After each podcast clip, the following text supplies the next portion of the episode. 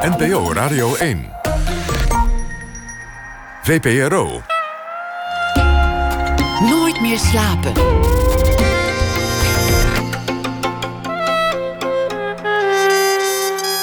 Met Atze de Vriezen. Goedenacht en welkom bij Nooit meer slapen. Het is misschien even wennen, maar in Utrecht is op dit moment een heus festival gaande. Er staat een gouden kalf op de neude. Martin Koolhoven slentert door de stad. Er liggen rode lopers. Er worden films voor het eerst vertoond. En er mogen zowaar mensen bij zijn. Een van die films is het debuut van documentairemaker Marieke de Bra. De film heet Mama.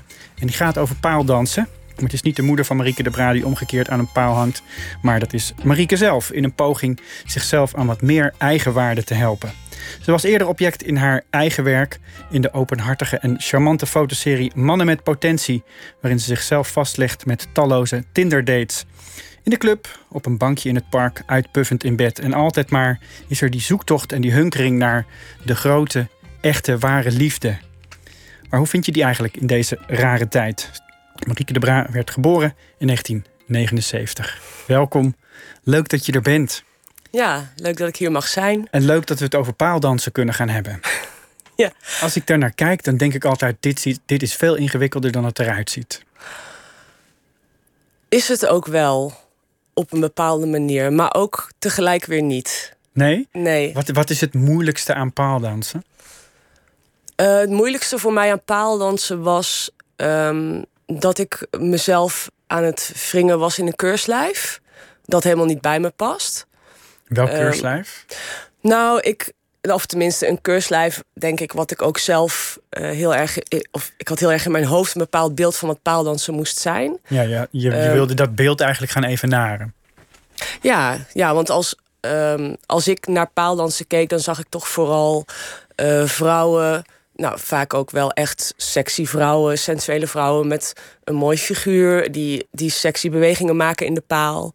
En eh, ja, ik, eh, ik vond het er ook uitzien als iets wat mannen wel eh, aantrekkelijk zouden vinden. En dat krijg je natuurlijk ook wel te horen hè, van mannen. En het is ook niet voor niks een soort cliché in films misschien. Ja. Ehm, Dat eigenlijk elke man in een film die naar een paaldansres kijkt, vindt dat opwindend. ja.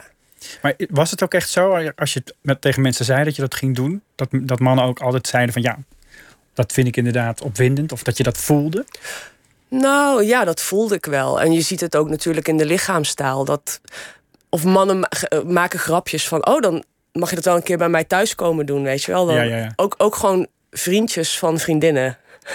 Waarvan je toch eigenlijk zou verwachten... dat juist die mannen dat dan wat meer voor zich zouden houden. Dus, dus in die zin werd ik ook wel bevestigd in mijn vooroordeel. Ehm, en ik vond het heel lastig om om, om dus te voldoen aan, aan, het, ehm, ja, aan dat beeld wat, wat er toch wel heerste voor mijn gevoel. Ook dus door met die mensen te praten. En eh, dat vond ik het lastigste aan paaldansen. Wat mij nou het moeilijkste lijkt, is dat het er heel makkelijk uit moet zien. Ik probeer even voor te stellen, als een man iets met kracht doet, bijvoorbeeld gewicht heffen, dan is hij eigenlijk op zijn best als, hij, als je aan zijn gezicht kunt zien dat hij het heel zwaar heeft. Ja. Dat, hij, dat hij bijna uit elkaar ploft van, van krachtsinspanning. Ja, dat mag natuurlijk niet als je aan een paal danst, want dan moet het eruit zien alsof je vanzelf in het rond slingert. Dat is eigenlijk heel gek. Gek verschil. Nou, misschien is dat ook wel een mooie bevestiging voor het vooroordeel. Dat je dus als vrouw sierlijk moet blijven terwijl je eigenlijk iets heel erg krachtigs aan het doen bent. Ehm, en, dat, en dat je er dus als vrouw niet. eh, kijk, als, je, als ik aan een man denk die mm, heel veel kracht zet, dan, Ja. dan, dan is dat niet per se iets waar je. eh, nou ja, wat, wat je al, wat als. Als je dat als vrouw zou doen, dat dat, dat heel sensueel is of zo. Dus, dus in die zin, eh, ja, ik vind dat wel eh, een, een, mooie bevestiging. Ja. Ja, maar dat zie je natuurlijk op het moment dat jij aan het trainen bent wel. Dan kijk je moeilijk. Dan, Ja. dan, zeker als je bijvoorbeeld een val maakt. Ja, dat, dat ziet er gewoon pijnlijk uit. Het ziet, dan zie je ook wat een kracht erbij komt kijken. Ja. Is dat het moeilijkste om dan onder controle te krijgen? Dat je eerst die techniek moet hebben en dan nog moet zorgen dat het er zo moeiteloos uitziet? Ja, ik, ik denk ook dat. Kijk, in die zin ben ik, ben ik niet zeg maar de. Ehm, de beste om dat aan te vragen. Omdat ik uiteindelijk gekozen heb voor een, een performance en voor moves die eh, die meer bij mijn verhaal, mijn in, in, eh, inhoudelijke vertelling, eh, te maken hadden dan dat ze echt heel erg met kracht en lenigheid en dat soort dingen te maken hadden. Hoewel ik natuurlijk, ik bedoel, ik moet het natuurlijk niet bagatelliseren. Het is, het is niet dat ik helemaal niks kon of dat ik helemaal geen kracht had. Maar ik heb, ik heb me wel in, in die zin um, moves toegeëigend die, um, die ik ook wel echt kon. En die niet al te lastig voor mij waren. Want ik heb natuurlijk maar een jaar getraind. Maar je bedoelt, het werd op een gegeven moment een soort persoonlijke expressie, meer dan dat het ging om de techniek. Ja, ja en, en kijk, je, ik, ik heb, ik heb natuurlijk wel, ik zeg, ik heb maar een jaar getraind. En tegelijkertijd is het ook wel een heel jaar waarin je een hoop kunt leren. Dus in die zin, um, je, kijk, ik, ik heb natuurlijk heel erg moeten oefenen met kracht opbouwen ook wel. Dus ik, ik begon met dat ik nog, ik, ik kon bijna niet, niet eens drie keer push-ups of push-uppen. Mm Zeg je dat? uh, maar um, uh, en en aan, aan, het einde kon ik dat 10 tot 15 keer. Dat ja, klinkt misschien niet zo heel veel voor sommige mensen, maar voor mij was dat behoorlijk wat. En um, dus in die zin is, is er natuurlijk wel. Kijk, ik kon uiteindelijk heus wel iets in de paal. Maar het, het, ik denk toch niet dat vergeleken met, uh, met vrouwen die dat al jaren doen. Uh, die, dat is ook topsport eigenlijk wat je beoefent. En um, ja, die, die, die zullen ongetwijfeld veel krachtiger zijn of veel leniger dan, dan dat ik was. Was het idee voor de film gekomen of stond het er los van en ben je het maar gaan filmen? Hoe is dat gegaan? Ja, het is een beetje dubbel, omdat ik. Um, uh, ik ik heb me laten inspireren door een performance van een van mijn die, van, van een vrouw die uiteindelijk ook een van mijn coaches werd in de film. Ja. Um, ik, ik was heel erg onder de indruk van haar, van haar optreden. En, um, Waar zag je haar? Uh, ik zag haar in Amsterdam uh, bij uh, een avondmarkt. daar, ja, daar, daar deed ze de invulling van de, de, de entertainment. En um, ja, zij, zij, zij, zij beoefent de sport ook op een hele artistieke wijze. En zij is een hele krachtige vrouw ook. Dat zie je ook echt aan haar. Ze is een hele stoere vrouw. Al, ziet er altijd heel wild en of misschien soms wel verwilderd op een coole manier eruit. En uh, gespierd, uh, niet, niet zo'n tengere dame, niet zo'n meisje meisje. En ja, ik vond het gewoon heel stoer en heel cool. En toen dacht ik wel van, oh, dit, dit wil ik ook. En toen omdat ik natuurlijk een makershart heb en mijn achtergrond ligt wel in. Ik ben opgeleid op een kunstacademie. Dus je bent ook heel erg bezig in je leven, tenminste ik wel, met uh, uh, persoonlijke uh, of zeg, ja, fascinaties. dat dat ook iets is wat je kunt documenteren. Dus dat wist ik al wel toen ik haar had gezien en had besloten van... oh, ik wil dit ook leren en dat ga ik dan... ik wilde één keer in mijn leven iets groots en meeslepend doen, fysiek ook. En toen um, was al vrij snel besloten dat ik het zou documenteren. Maar het, ik, was, ik ben eigenlijk geen filmmaker. Hè. Ik ben opgeleid als fotograaf. Ja. En um, ik, dus ik, ik zou het gaan fotograferen. Maar omdat het voor mij veel meer bewegend beeld is, dans... Um, dacht ik van nou, dan ga ik wel een documentaire maken. en toen kwam dat idee eigenlijk om een documentaire te maken. Omdat ik wel vond dat het een interessant verhaal zou zijn... als ik vanaf scratch uh, zou gaan trainen voor zoiets groots. Uh, toen ik ging praten met een vriend van mij, die documentaire producent is, kwam ik erachter dat ik eigenlijk gewoon wel iets meer te vertellen moet hebben dan, uh, ja, dan, dan, alleen het trainen zelf. Je de, de, de, techniek van het paaldans onder, ja, onder controle kan krijgen.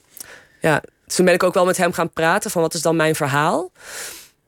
Nou, toen werd wel duidelijk dat dat ook heel erg in de lijn ligt. Uh, of zeg maar die, die wens hè, om te leren paaldansen, dat het heel erg in de lijn ligt van mijn zoektocht.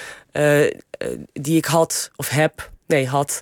Uh, naar aanleiding van mijn verlatingsangst. En ja, voor mijn gevoel niet slagen in de liefde en mannen willen pleasen. Um, nou ja, dat, dat, ik vond dat een heel logisch verhaal. En, en mijn makershart schreeuwde wel om dat uh, om, om dat te maken en te vertellen uiteindelijk. Ja, dus Daar, dat heeft die film een enorm contrast gegeven van die, die kracht en die enorme kwetsbaarheid, waar we zeker eens over moeten hebben. Ik wil nog even toch bij dat beeld van die paaldansvrouw, want je zegt terecht, eh, dat straalt kracht uit. Hè? Die, die vrouw die is gespierd, stoer en nou, in, in het geval van deze specifieke danseres ook nog eens een beetje verwilderd. Het heeft zo'n gek contrast ook in zich, dat beeld, omdat het is in feite eh, je als vrouw uh, tot een soort lustobject maken. Althans, dat is ook het idee dat jij erbij had.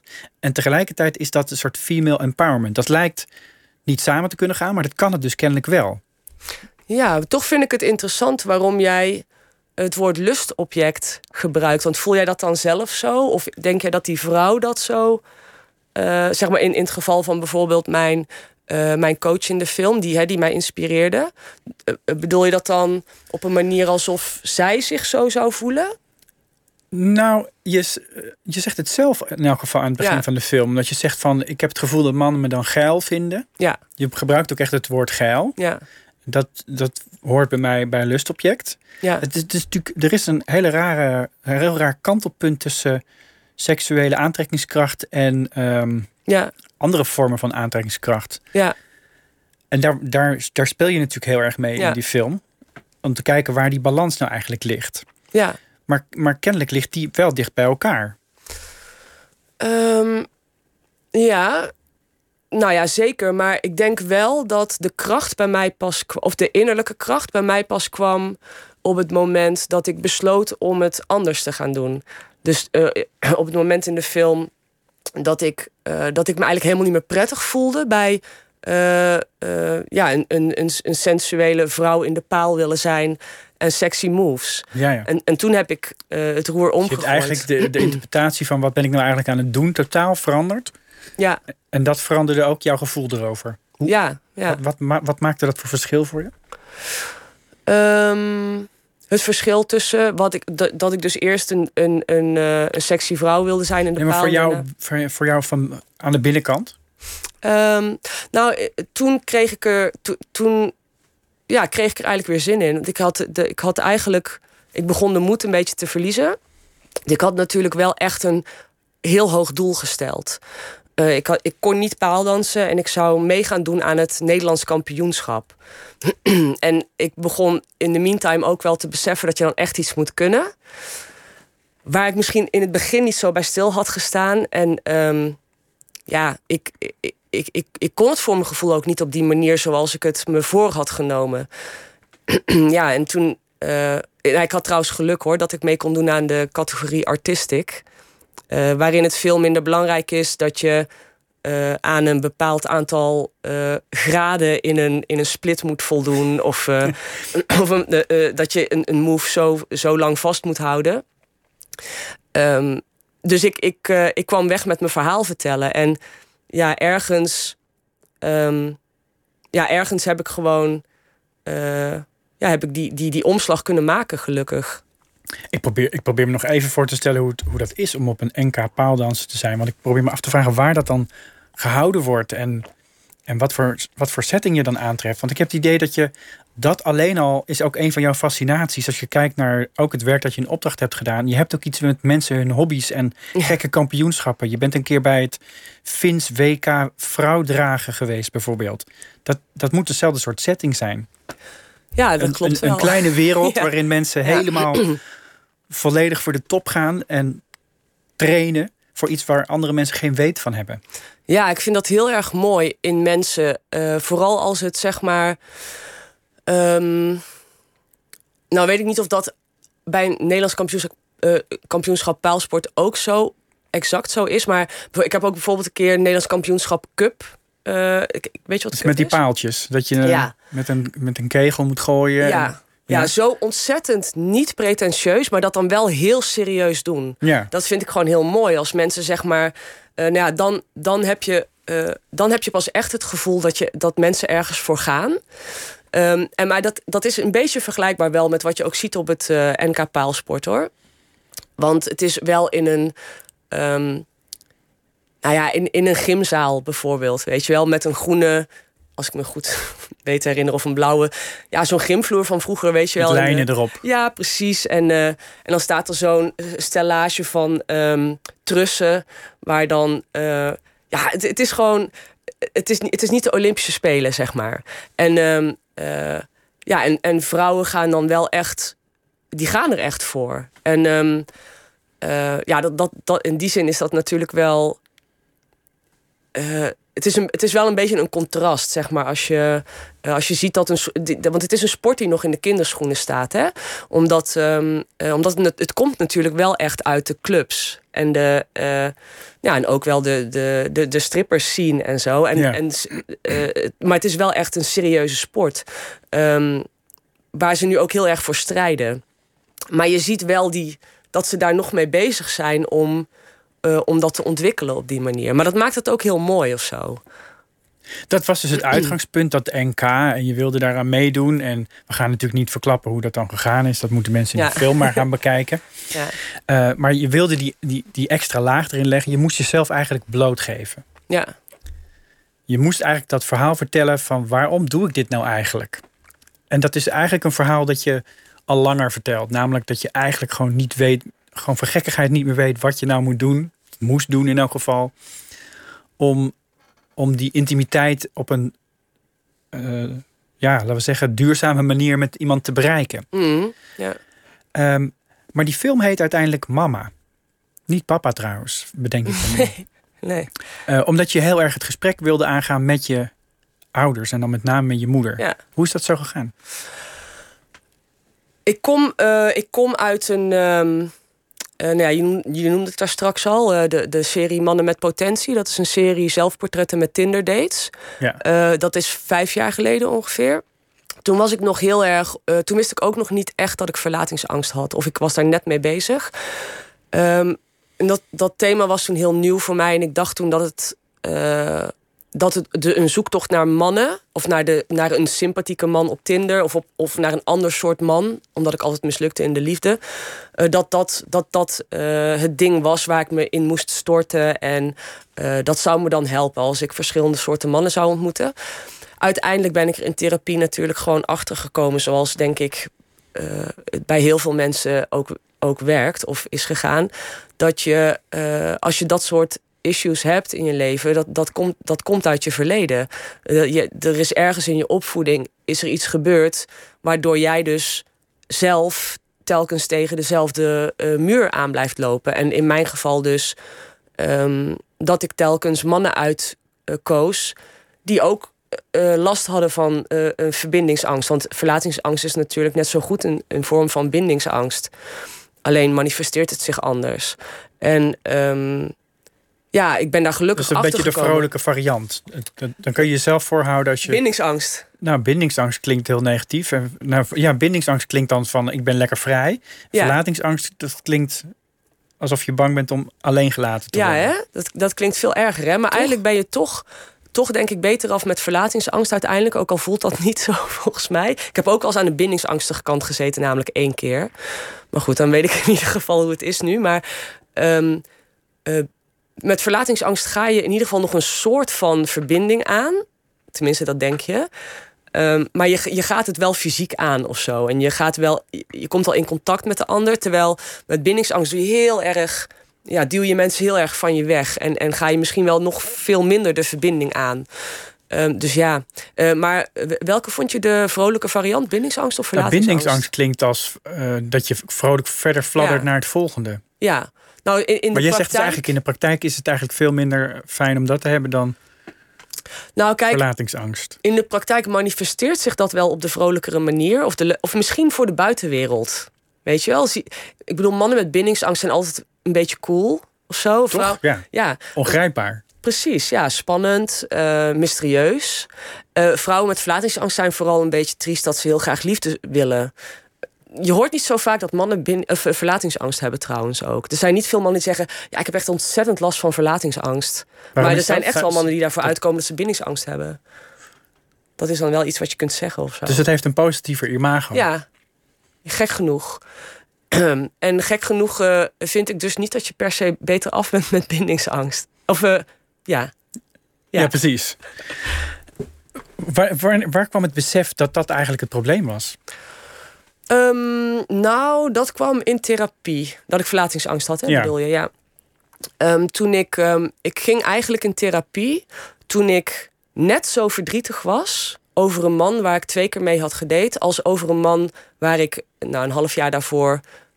acht maanden mee had gedate en waar ik heel veel van hield. Maar die eigenlijk ook, dat wist ik ook vanaf het begin af aan, bindingsangst had. Toen was ik me nog helemaal niet bewust van ja, wat, wat er nou telkens eh, gebeurde tussen mij en mannen. Maar toen ik daarna ehm, een man ontmoette, dus waar ik twee keer mee had gedate en die mij ook niet meer wilde zien. ja, toen voelde ik me dus net zo verdrietig. En toen dacht ik van, dit, Er dit is klopt iets anders niet. aan de hand. ja, Ja. ik vond ook bijna elke vrouw die voorbij fietste op straat, die was dan mooier dan ik. En die paste dan beter bij die, eh, bij die jongen. Toen dacht ik, ja, dit, dit, dit is gestoord. Dit klopt gewoon niet. En ik vind het mezelf ook niet. ehm, ik, ik, ik, ik- al- als ik me goed voel en er was geen man in mijn leven, dan kon ik in de spiegel kijken en denken van, oh, ziet er goed uit vandaag, weet je wel. En was ik blij met mezelf. Ehm, en, en altijd als er een man in mijn eh, als ik een man leuk vond in mijn leven, dan was dat weg. Gewoon ook in één klap. Ja, als je een beetje, zeg maar. ehm, Als je het procedé kent, dan her- herken je dat. ja, op een eh, gegeven moment, ja, precies. Dus ik had, eh, toen had ik zoiets van, nou, dit, dit klopt gewoon niet. En ik vind het ook niet leuk dat, dat ik elke vrouw mooier vind dan mijzelf. En eh, ehm, toen ben ik in therapie gegaan en, en, en toen ben ik er eigenlijk door, door die therapie achtergekomen dat ik verlatingsangst heb.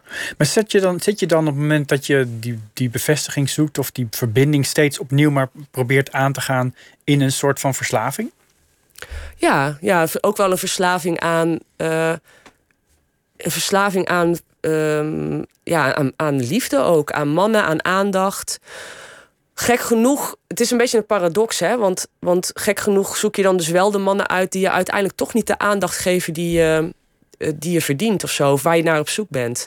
Dus, dus je, komt, je komt door je verslaving er wel telkens. Je wordt wel elke keer bevestigd of zo van ik ben niet leuk genoeg. Dat is wat je denkt. Ehm, ja, dus. De, nou ja, goed. En de, geen enkele verslaving is natuurlijk in die zin. eh, of brengt je in die zin niet, niet per se iets, iets positiefs, denk ik. Ik kan me voorstellen dat je heel lang jezelf ook kunt vertellen. En eh, dat ook, ook waarschijnlijk gelooft. Dat je gewoon een heel leuk leven hebt. Je gaat naar de club. Je gaat, naar, Ja. je gaat, je gaat van restaurant naar restaurant. Je ontmoet veel leuke, inspirerende mensen. Dat is heel lang ook, lijkt me heel leuk. Ja, ja en, maar ook al. Ik, heb, ik heb bijvoorbeeld best wel vaak one-night stands gehad. Ehm, en dat vond ik altijd spannend. Maar een week later is dat nooit leuk. Of zeg maar een paar dagen later is dat nooit leuk als je erachter komt dat die mannen totaal geen interesse in je hebben. En het was voor mij ook niet altijd zo dat ik. ehm, ja, dat ik eh, eh, een relatie wilde met die mannen. Maar als ik op die manier intiem met iemand ben. Ik, ik weet nu van mezelf dat, dat ik ook heel erg een persoon ben die. Ik hecht me wel aan mensen. En ik, ik vind een, de, zeg maar de, de, eh, nou, de band die ik heb met de mensen die ik eh, eh, in, in, ja, dichtbij laat komen, die vind ik ook heel belangrijk. En ik vind ook belangrijk dat je elkaar kent en zo. Dus in die zin vond ik, in, in retrospect vind ik dat heel logisch dat ik die mannen waar ik mee naar bed ging, dat ik die ook wel leer, wilde leren kennen. Maar ze, op een of andere manier gaven ze me altijd het gevoel dat ik dan een, een behoeftige vrouw was. En dat ging dan zelf ook zo voelen. En dan, maar dan ging ik me daar ook weer tegen afzetten. Want dat. Het voelde dan ook niet cool. Nee, want nou ja, ik, ik, wilde, ik wilde niet de behoeftige vrouw zijn. Dus op een gegeven moment kreeg ik echt. Ja, het, werd ook een beetje twisted in mijn hoofd van. Wat, wat wil ik nou eigenlijk? Want het voelde dan wel. Ja, ik had mezelf ook heel erg wijs gemaakt dat ik een hele stoere chick was, weet je wel, die dat allemaal maar deed. En, eh, men, en dat, dat werd ook wel bevestigd hoor. Door, door mensen die vonden dat ook altijd. Oh, lachen, Marieke weer met dit verhaal. Of ik blies altijd hoog van de toren, weet je wel, met stoere verhalen. Ja, weet je, ik, eh, ik schuw stoere verhalen niet. Of weet je, al- als ik, als ik iets doe wat, wat, waarvan andere mensen misschien denken... Hoe, hoe, hoe, weet je wel, wat ze spannend Mhm. vinden. Dat vind ik ook wel leuk. Maar dat heeft niet per se met seks te maken voor mij. En Waar dat, wel dat was het toen wel. Vaak. Waar heeft het dan wel mee te maken? Nou ja, ik bedoel, je, je, ik, ja, dat kan van alles zijn in het leven. Maar als je, als je het bijvoorbeeld hebt over. ehm, ja, ik, ik kan geen goed voorbeeld bedenken eigenlijk. Maar ik bedoel, Seks is wel makkelijk ten, ten opzichte van vrienden. het is heel, het is heel, het is heel, eh, het is heel makkelijk om daar stoer over te doen. Dat bedoel ik. Ja. En, en er zijn, maar er zijn genoeg andere dingen in je leven waar je stoer over kunt doen, natuurlijk. Dat hoeft niet per se met seks te maken te hebben, denk ik. Nee, vind ik. ja. Terug naar de koppeling die je dan maakt. Dan, ga je, dan kom je tot die constatering, er is iets diepers mis. En dan moet je gaan graven. En dan ga je die gesprekken aan met je, met name je moeder. Ja. Ik vond, ik vond je best hard voor je moeder in die film. Ja? Ja, Oké. ja, ja. Je, je legt het bij haar. Ze weet niet wat ze moet. Want ze, je legt iets bij haar neer. eh, En je ziet dat ze heel erg in de verdediging schiet. Hoe vond je dat zelf om die confrontatie aan te gaan? Want ik heb niet de indruk dat jij ver van je moeder afstaat. Uh, in de film niet, bedoel je? Of? Nou, dat je, dat je, je hebt wel een band met haar. Het is niet alsof je haar na jaren weer zag en uh, moest gaan opzoeken. Nee. Ja, dat maakte het ook wel. Dat maakte het voor mij ook een beetje dubbel. Omdat ik, ik hou heel erg veel van mijn moeder. Heb ik altijd al gedaan. Van mijn vader ook trouwens. maar. Um, en uh, zij hebben altijd wel heel erg hun best ook voor mij gedaan. En, um, uh, maar ik had als persoon ook ook andere behoeften waar zij niet zo goed aan konden voldoen. Dat heeft voornamelijk te maken met nou, de gesprekken die ik misschien had willen voeren toen ik jonger was. Hoewel ik me ook afvraag of ik dat toen ik jonger was ook zo letterlijk heb gevoeld. Dat weet ik niet zo goed meer. Maar in die zin is de band tussen mijn ouders. Um, op een bepaalde manier ook altijd wel goed geweest. Ze hebben, ze, ze, ze hebben veel voor me klaargestaan. En um, daar ben ik ze ook heel dankbaar voor. Uh, ze hebben ook wel op die manier bijvoorbeeld, nou ja, kijk in materiële zin, of als ik een keer iets nodig had, dan ze, ze komen ook best wel makkelijk naar. Zij wonen in Roosendaal, ik in Amsterdam, naar Amsterdam om me te helpen. En um, dat is altijd al wel zo geweest. En toch ergens in mijn, uh, in mijn proces vond ik dat ook heel pijnlijk, omdat ik juist zo ontzettend behoefte had aan een diepere connectie en, uh, en over mijn emoties kunnen praten en zonder uh, zonder gêne aan, aan hen kunnen vragen. Uh, oh, hoe voelde jij je vroeger over dit of dat? Ja, dat kan van alles zijn. Je hebt het gevoel dat je wel een band met elkaar hebt, maar eigenlijk geen connectie. Ja, dat gevoel had ik. En nu is dat wel een stuk minder. Maar dat heeft, dat heeft te maken met dat ik mezelf ook op een andere manier opstel naar mijn ouders toe. Zij zijn misschien niet zo, zo zo erg veranderd na dit proces. Ik wel. En um, ik denk wel dat zij hebben kunnen oefenen door, de, door, het, uh, door de film. En door het praten in de film, maar ook over de film. bijvoorbeeld ook vandaag. Uh, mijn, mijn moeder was, was natuurlijk ook uh, in de QA. Oké, okay. ja, dat ging... je, hebt, je hebt met haar gepraat op het podium. Ja, ja. en, en dat, dat was ook weer op een, dat was ook weer een nieuwe dimensie of zo. Want dan, dan gaat zij iemand die we allebei niet kennen uh, beantwoorden over onze band. Dus, dus dat, uh, ja, dat soort dingen, dat, um, dat helpt wel, denk ik, in het proces. In die zin dat zij ook hebben kunnen oefenen. En dat zij ja, misschien toch wel ook uh, zich anders opstellen naar mij toe nu. Wat was het voor gezin waar je in opgroeide, daar in Roosendaal? Um, nou, mijn ouders waren veel aan het werk, want uh, die, die hadden een dansschool. Dus uh, uh, nou, dat is sowieso natuurlijk een eigen bedrijf. En ook zo'n soort bedrijf is, is gewoon wel echt um, hard werken, veel werken. En ook vaak werken, of eigenlijk altijd werken in de, in de tijd dat ik vrij ben. want het is natuurlijk vrije tijdsbesteding. Ja. Dus ik ben heel veel. Hè? Dus de, ja. laten we zeggen, de cha-cha-cha, de, de quickstep, hoe heet die dingen allemaal? Ja. Roomba, Roomba jive. dat. Ja, tango. Ik heb het nooit gedaan. Oké. Okay. Hoe, hoe oud ben jij? Ik ben uh, 41. Oh, dan ben je wel kan toch ik van dan de generatie. Nou, nee, het is meer van dat. In mijn generatie gebeurde het ja. wel, ja. En, en, waarom, waarom ben je nooit gaan dansen? Het, het, leek mij heel ongemakkelijk. Ja? Ik denk niet dat ik me eraan zou kunnen overgeven aan de cha-cha-cha. Aan de dans of ook aan, aan, het, dans. aan het samen dansen? Ja, nou, het, het is natuurlijk een. Het is eigenlijk. Het is eigenlijk een, een, plek waar je andere mensen ontmoet. Ook vooral voor, voor heel veel mensen had ik de indruk. Mm. En dat, dat maakt het ook wel weer interessant binnen het kader van jouw thematiek. Ja. Het dansen is misschien wel de net stijldans is misschien wel de netste manier om uh, stiekem te friemelen. Ja, toch? Ja, vroeger was dat zo. Ja. Was dat vroeger zo? Ja. Ja, nou ja, ik, um, ik heb ook een. Um, ik, ben, ik ben nu een nieuwe film aan het maken. En die, heeft, die gaat hierover eigenlijk. Want ik heb voordat de dansschool van mijn ouders dichtging. Uh, zij zijn nu een jaar met pensioen, misschien ietsjes langer. Um, voordat die dansschool voorgoed dichtging, hij bestaat ook echt niet meer, hè, het gebouw. Um, heb ik 50 liefdeskoppels gefotografeerd uh, in de dansschool, die, die elkaar daar ook hebben leren kennen. Ja. Um, en dat heb ik eigenlijk in een soort van spasm gedaan, die, die fotoserie bedoel ik. Zo van hij, hij is bijna weg, ja, moet van, nu doen ineens, ineens ja. was het ook daar, zeg maar. Die, de, de dansschool heeft heel lang te koop gestaan. Maar het is natuurlijk best wel een lastig, lastig object om, uh, om, om te verkopen zomaar. En ineens uh, uh, hoorde ik van mijn ouders... over drie weken gaan we dicht.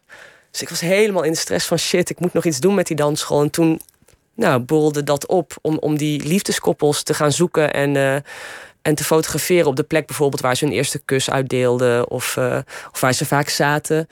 Um, en um, dat was zo'n. Um, ja, het was een bizarre periode, want er gebeurde natuurlijk van alles. Uh, weet je wel, de, de, een tijdperk uh, was voorbij voor mijn ouders, maar ook voor mij. En, het ging ook verder terug dan je ouders, toch? Ja, ja, mijn opa en oma hebben het uh, uh, opgericht. Dus toen, toen, ze, uh, toen ze sloten, bestonden ze al meer dan 80 jaar. Dus het was ook echt een begrip in Roosendaal.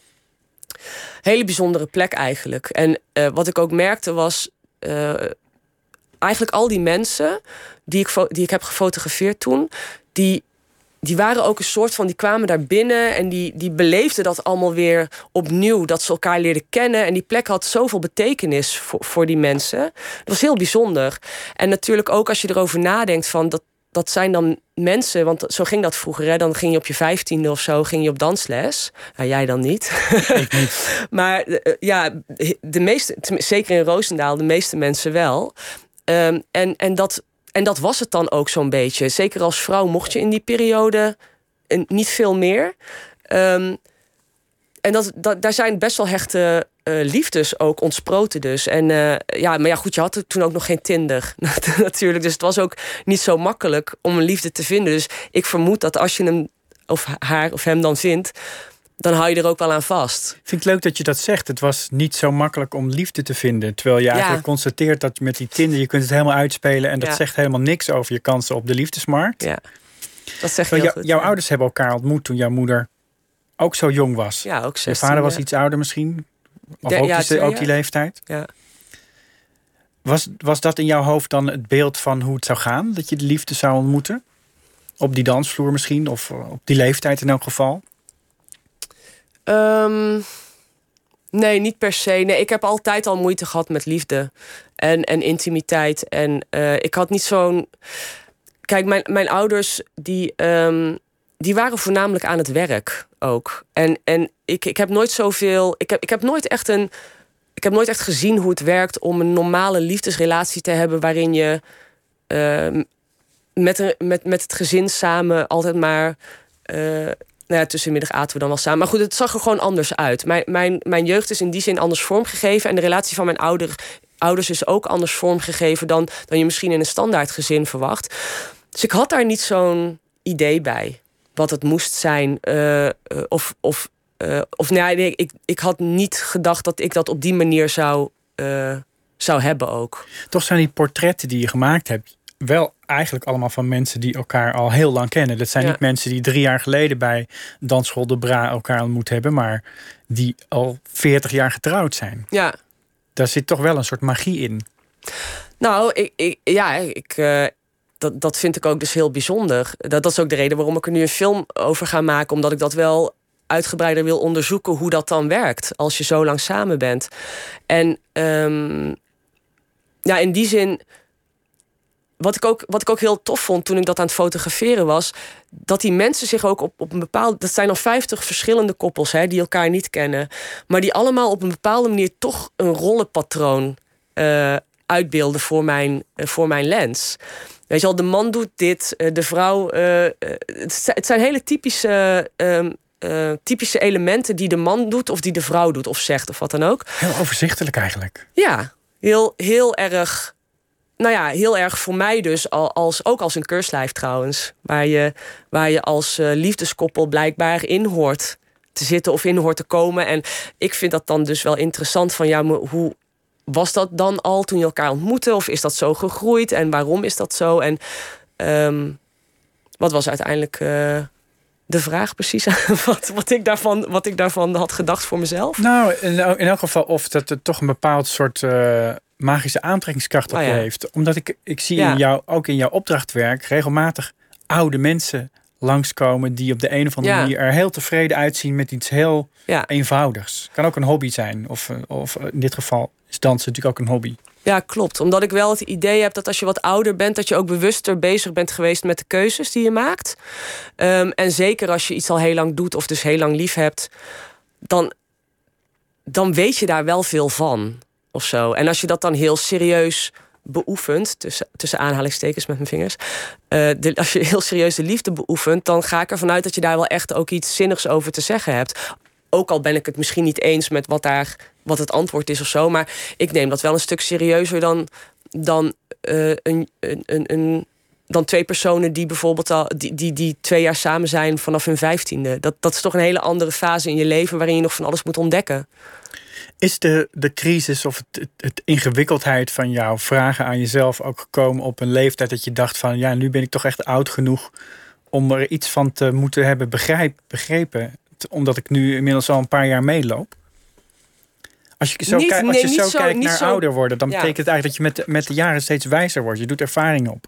Ja. Jij dacht, als ik maar genoeg ervaringen opdoe, ja, dan word ik vanzelf wijs. Nee, op die manier heb ik er nooit zo bij stilgestaan in ieder geval.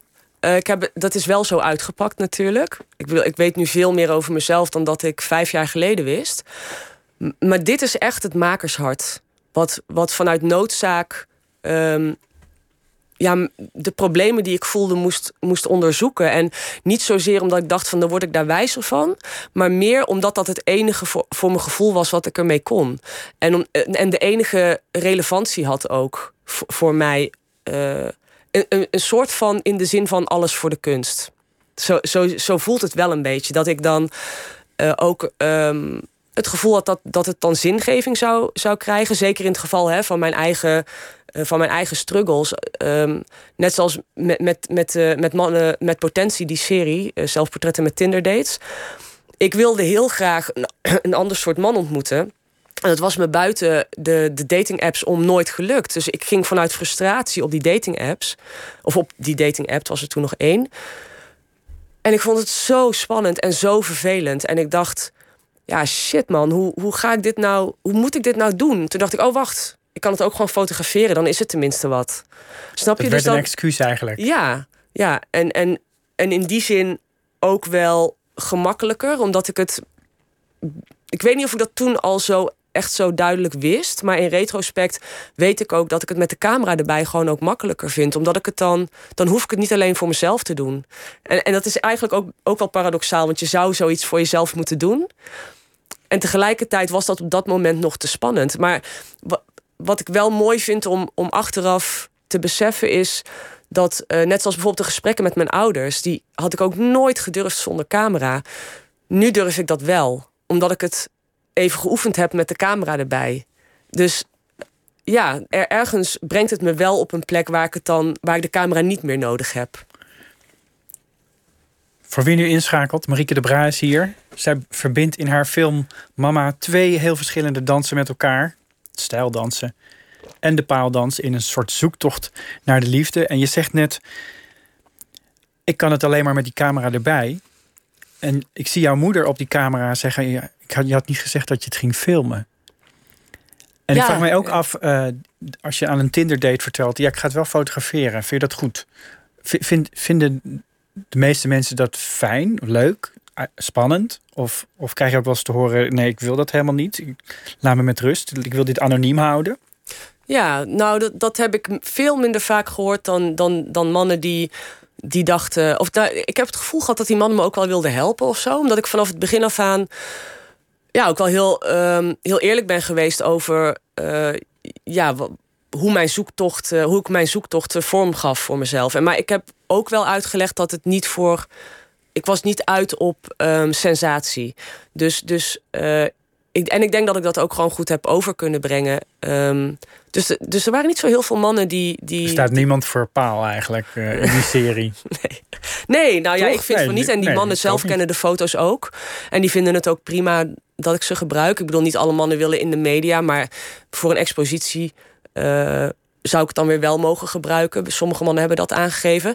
Maar in, in, in, die, in, in, in dat deel van mijn proces zijn er wel natuurlijk een aantal mannen geweest die, die het niet wilden. En, en die, die het inderdaad te heftig vonden dat dat dan ook vastgelegd werd. Zelfs een aantal mannen die zich beledigd voelden, want ze wilden niet eh, een nummertje zijn. Ja, dat vond ik dan wel weer grappig. Dat ik dacht van oké, nou ja, dat, Wat doe je dan op die app? ja, ja. Dacht nou ja, ik, ik weet niet. Ik, eh, ik vind het. ehm, het had natuurlijk, dat zegt ook gewoon wat over hen. Hoe zij met liefde omgaan en met intimiteit. En eh, ehm, kijk, als, als, als iemand het niet wil, omdat, het, eh, omdat ze gewoon niet, niet zo'n behoefte hebben aan op die manier in beeld komen, dat, dat, dat is totaal legitiem natuurlijk. Maar als je dan ja, een soort van beledigd wordt en jezelf een nummertje voelt, dan, dan vraag ik me ook wel af in hoeverre je dan eh, je, je gesprek met mij serieus neemt. Of in hoeverre je dan luistert naar wat ik te zeggen heb. Uh, of in hoeverre je een vrouw serieus neemt op zo'n app. Dus, uh, maar goed, dat, maar dat is prima, dat mag ook. Het is natuurlijk voor mannen en vrouwen weer anders om op zo'n dating app te zitten. Ik heb het gevoel, nog steeds, dat er een groter taboe heerst op de seksueel actieve vrouw dan op de seksueel actieve man. De man die Tinder uitspeelt, dat, dat is cool. De vrouw die Tinder uitspeelt is... Een slet. Een slet voor sommige mensen. Ja. Heb je er, ben je daar zelf... Krijg je dat soort reacties als je zo'n serie maakt? Ja, ja, ik heb heel veel haatreacties gehad. Het, eh, nou, vooral eigenlijk de eerste keer dat het in de media kwam. Dat was echt de allereerste publicatie van, uh, van het, over het project. Wat was het uh, voor publicatie? In een krant, dat was een, een, een, interview met mij over het, uh, over het project met vier foto's erbij. Ik was op dat moment ook nog niet ik, ik, was net begonnen eigenlijk met de serie. Um, en um, um, nou, het was, het was gewoon een heel mooi verhaal hoor, vond ik. En uh, uh, dat ging ook helemaal niet in uh, op, ja, op, op, op oppervlakkige dingen als met hoeveel mannen ben je dan naar bed geweest of, of dat soort dingetjes. maar toch vonden mensen die dit lazen of die het zagen, het is vooral op, op social media natuurlijk, dat je van die haatreacties krijgt. Maar Um, die, uh, ja, die, die, die hadden dan wel een, een, uh, hun mening al wel klaar over mij. Dat ik, een, uh, dat ik een slet was of een aandachtshoer. En dat ging best wel ver. Ik bedoel, dit zijn nog de, de, de, de, de dingen. Ja. ja. En, en ook heel veel dingen over mijn uiterlijk. Hè? Bijvoorbeeld, nou, ik heb een vrij intense blik. Dus uh, ja, daar ging het ook vaak over. Of, of, of, dat ik een beetje loen, zoals dat ik schil. Nou, dat, maar wat krijg je dan te horen? Dat je... Ja, dat ik schil kijk. En, en ook veel over de. of ja, en ik krijg vaak te horen dat ik, dat ik eruit zie alsof ik drugs op heb. Um, ja, en dan maken ze er al allemaal grapjes over natuurlijk. En het ging ook wel over mijn, um, mijn stijl van fotografie. Is, ik, ik flits best wel hard. En um, het, ja, het, zijn vrij, het, is, het is vrij dynamisch beeld. Dus dat, dat werd dan ook afgekraakt alsof dat snapshots waren. En, maar goed, ik vind niks mis met snapshots overigens. Maar uh, dat dus werd dan natuurlijk... neem ik aan ook wel een beetje het idee erachter. Ja, dus, dus, maar dat werd dan wel... Je moet een moment vastleggen. Ja. En, maar het werd, er werd veel uh, uh, in negatieve zin op die manier afgekraakt over. En um, ik, het viel me vooral heel erg op dat mensen niet verder kijken. of dat je de of, of, dat je, of, dat ze, of dat mensen niet open stonden voor wat daar dan eigenlijk achter zit. Ja. wat, wat deed dat met jou dan? Nou, wat ik ook heel mooi vond, was dat er net zoveel mensen heel positief waren over de serie. En dat die ook in discussie gingen met de haters. Um, en, Ze gingen jou eigenlijk verdedigen. Ja, en, en wat ik. Mensen die je niet kende. Ja. Ook. Ja. dus dat was heel mooi. En, en ook uh, extra mooi, omdat ik, ik was op de kunstacademie altijd uh, onzeker over of ik daar wel thuis hoorde. En um, best wel gestruggeld op de kunstacademie. En ook, ook wel vaak negatieve feedback gekregen van, van leraren. Wat, voor dingen maakte je daar? Um, veel bokkensprongen. uh, in de zin van uh, nou, ik, ik denk dat ik eigenlijk pas bij mijn afstudeerserie, dat is dus, ik hou van hobby's, waar, waar mensen op een extreme wijze een hobby beoefenen, die ik ook best wel hard heb ingeflitst. En uh, recht van voor, het, nou ja, het, is gewoon uh, ge geen mooi, of tenminste, het is wel mooie fotografie, vind ik, maar ik um, probeer niet zeg maar een bepaald. Um, ja, een bepaalde compositie of kleur of iets. Het, het is gewoon wat het is, zeg maar. Dat is ook heel erg hoe ik zelf ben en hoe mijn fotografie dus is. Maar dat was voor het eerst dat ik zoiets deed op de academie. Dat is pas in het laatste jaar. En daarvoor heb ik vooral heel veel dingen geprobeerd die anderen deden. Ja, dat paste dan gewoon niet zo goed bij mij. En dat kon ik dan ook niet zo goed ver, uh, ver, uh, verantwoorden. Maar wat ik dus altijd in die periode op de kunstacademie dacht was ik wilde het heel graag namelijk. Ik voelde echt, ik, ik moet hier zijn of zo. Maar die kunstacademie aan ja. zich. Ja. Want dat is natuurlijk wel, eigenlijk wel op, opmerkelijk. Je bent eigenlijk relatief laat nog naar die kunstacademie gegaan. Je bent Ja. journalistiek gaan studeren, toen een paar jaar gaan werken.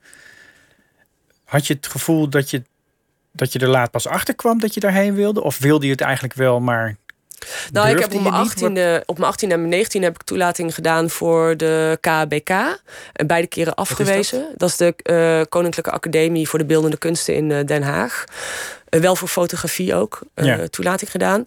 En het eerste jaar werd ik afgewezen omdat ik niet genoeg ervaring had. Toen ben ik een jaar fotografie gaan studeren in Antwerpen. En toen werd ik het tweede jaar afgewezen omdat ik niet creatief genoeg was. En toen ben ik tussen aanhalingstekens maar journalistiek gaan studeren. Voelde dat zo? Ja, dus dat voelde zo. Ja, want ik, ik, ik wilde heel graag fotografie doen. Eh, maar journalistiek vond ik ook wel leuk. En toen, toen ben ik dat eh, gaan doen. En achteraf ben ik daar heel blij om hoor. Want ik kan nu ook schrijven en dat combineer ik ook graag. Ehm, maar ehm, ja, ik. eh, ehm, wat, was, wat was de vraag ook alweer trouwens? Nou, ik weet niet meer wat de vraag was. Maar het ging, het ging over dat je. Ik, ik merkte op dat je. Oh, dat ik laat was dat je begonnen. laat ja, was precies. begonnen ermee. Ja, dus ik denk ook dat. ehm, ik ben uiteindelijk afgestudeerd aan de, aan, aan de school voor journalistiek, eh, richting televisie trouwens. Nooit in televisie gewerkt, wel eh, eh, schrijvend, vaak over reizen. Ehm, nou, waar ik niet echt totaal, of waar ik niet helemaal mijn creativiteit in kwijt kon. En, maar ik dacht dat ik niet creatief was, want dat hadden ze gezegd, weet je al, op mijn negentiende. Ehm, of niet creatief genoeg. Mhm. En, ehm, eh, maar op mijn dertigste had ik toch een moment. eh, toen werkte ik ook voor een bedrijf waar ik iets, iets moest schrijven, een commerciële tekst moest schrijven over een cruiseschip. En dan moest ik dan al mijn creativiteit instoppen van de manager. En toen dacht ik nog, weet je het zeker? En eh, nou ja, dat, dat, dat was dan toch echt de bedoeling. En dat had ik toen gedaan. En dat vond ik ook heel erg leuk. Dat, ik ik ja, leefde daar echt van op. Maar toen was het over de top, vond hij. En toen heb ik die dag besloten van... nou, dan ga ik misschien toch maar toelating doen op de academie. Nog één keer, een andere academie wel, Sint-Joost. Maar heb ik voor de zekerheid eerst mijn moeder gebeld. Van, wat vind je er eigenlijk van als ik dat zou doen?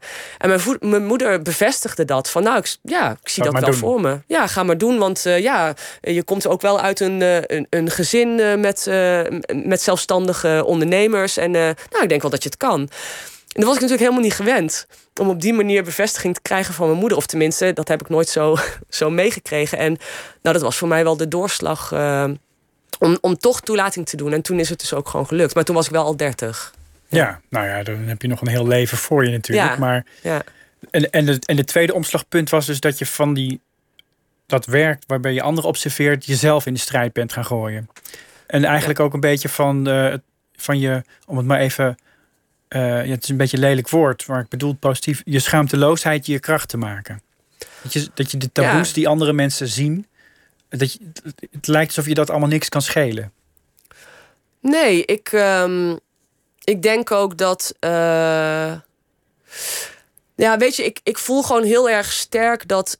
eh, kijk, schaamteloosheid klinkt heel stoer, hè? Maar het heeft eigenlijk ook. Het, linkt, het is eigenlijk bijna hetzelfde als zeg maar je, je, je kwetsbaarheid laten zien. Schaamteloos zijn heeft eigenlijk heel erg te maken met je, je niet schamen dus voor je kwetsbaarheden. En ik denk, ik geloof gewoon heel erg in de kracht. het klinkt heel cliché of zo, of, of als een tegelwijsheid, maar ik geloof heel erg in de kracht van kwetsbaarheid, omdat ik dat zelf bij andere mensen ook heel erg mooi vind en waardeer.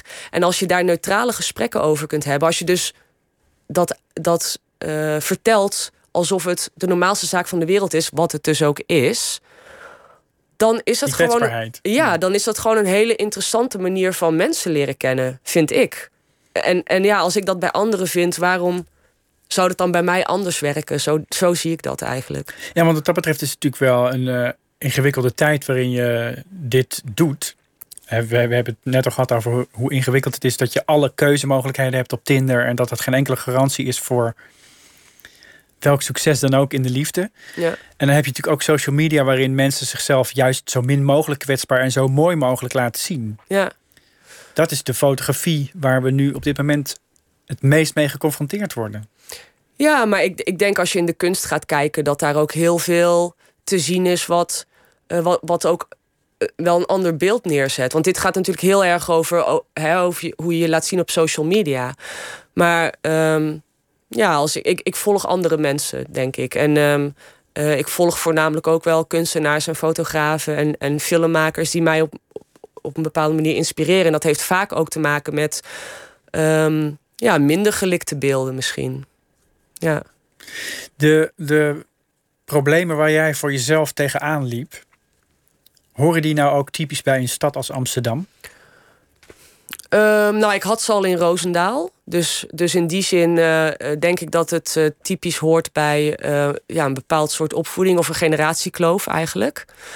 En ik denk wel dat die zich dat, dat Amsterdam niet per se een vruchtbare stad is om, om dat soort problemen ja, op een rustige manier te onderzoeken. Want je hebt daar zoveel afleiding, zoveel aanbod. Um, nou ja, ook in de liefde. Kijk, als jij tindert in Amsterdam, dan heb je, uh, dan heb je om de zoveel swipes heb je een match. Als je tindert in Friesland. Ben je snel klaar. Dan moet je wel even een keuze maken, anders dan ben je aan het einde. Ja, ja net zo goed uh, als, je, als je uitgaat bijvoorbeeld. Of uh, um, ja, je, hebt ook zoveel op andere manieren afleiding in een grote stad. dat hoeft niet eens per se met daten of, of uitgaan te maken te hebben. Maar er is altijd wel iets wat je kunt vinden om niet met je eigen met, met je, ja, je innerlijke struggles bezig te zijn. Ja.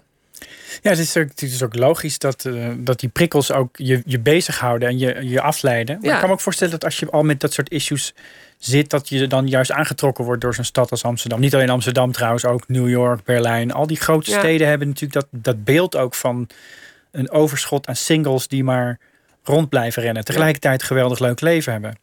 Ja, je, je voelt, het is onderbewust natuurlijk dat je zo'n keuze maakt, denk ik. Het is niet dat ik naar Amsterdam verhuisd ben omdat daar zo lekker veel singles wonen.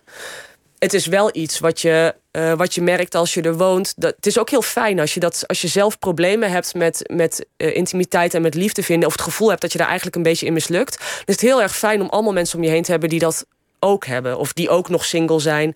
Of net zoals nu bijvoorbeeld. Ik ben 42, ik heb geen kinderen. Ik ken zoveel vrouwen die dat ook niet hebben. Terwijl als ik in Roosendaal was blijven wonen, dan was ik een, een hele grote uitzondering geweest. Dus, dus in die zin is het natuurlijk is een grote stad heel fijn als je op deze manier leeft.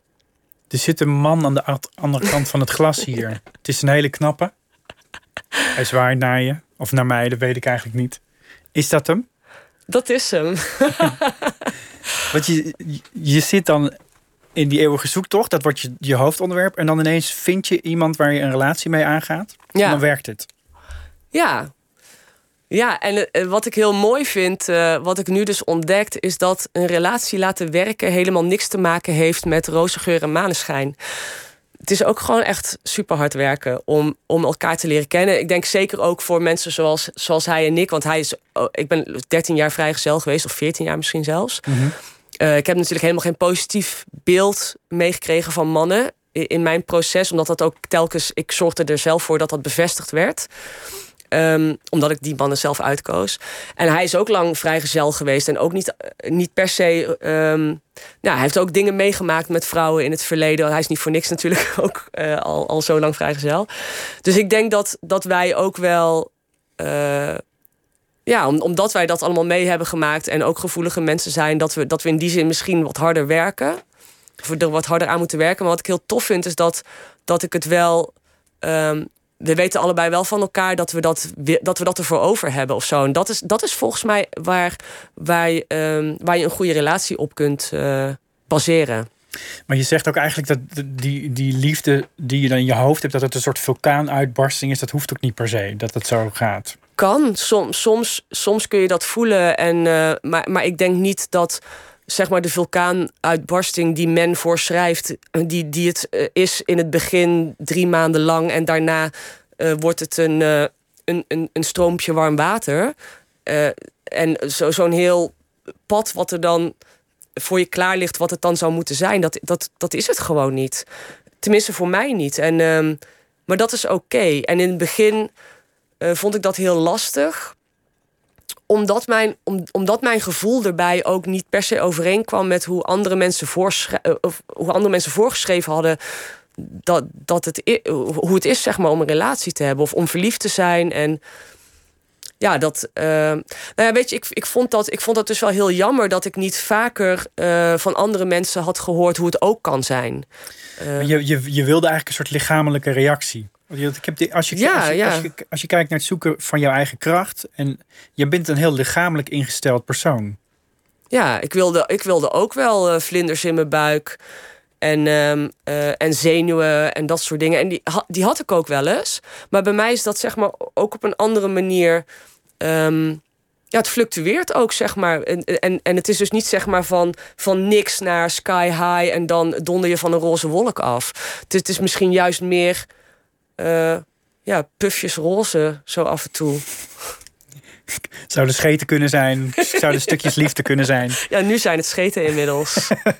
dat, dat, klopt dan weer wel aan het verhaal wat mensen je vertellen over de liefde. Op een gegeven moment ga je scheten laten bij elkaar. Wat vindt je moeder van hem? Ja, volgens mij wel aardig. Ja, ja dus uh, dat, dat is ook wel, uh, wel leuk om te zien dat. Uh, en ja, Jobbe heet hij. hij, hij heeft er zelf niet zo'n problemen mee om lekker open en, en gezellig tegen mijn ouders te doen. En mijn moeder te omhelzen bijvoorbeeld. Terwijl ik daar vier jaar over heb gedaan. Om te oefenen om mijn moeder te omhelzen. En ik vond het ook wel grappig dat mijn moeder dat ook. nou ja, daar moet ze wel een beetje aan wennen misschien. Ben je daardoor ook weer anders naar je eigen moeder gaan kijken? Um, omdat, omdat hij. Omdat hij dat ineens zomaar doet? Uh, nou, we zitten sowieso. Ik en, ik en mijn, mijn ouders en mijn moeder zitten sowieso. Uh, in ieder geval in mijn hoofd zitten we in een proces.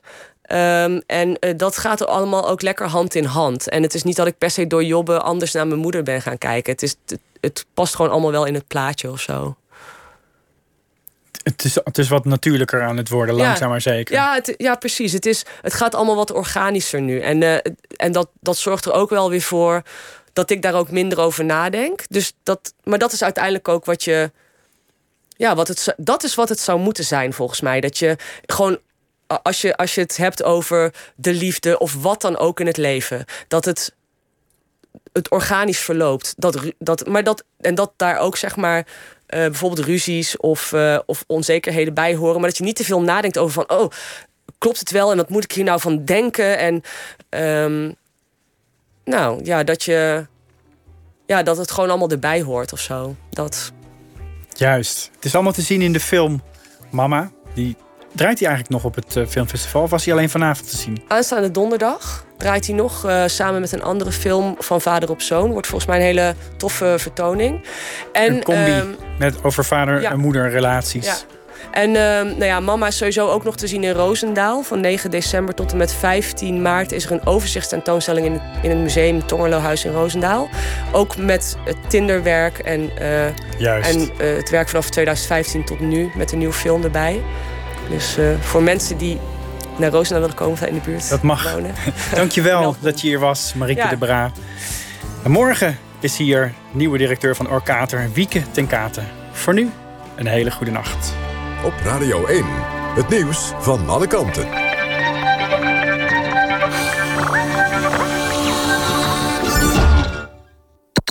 NPO Radio 1.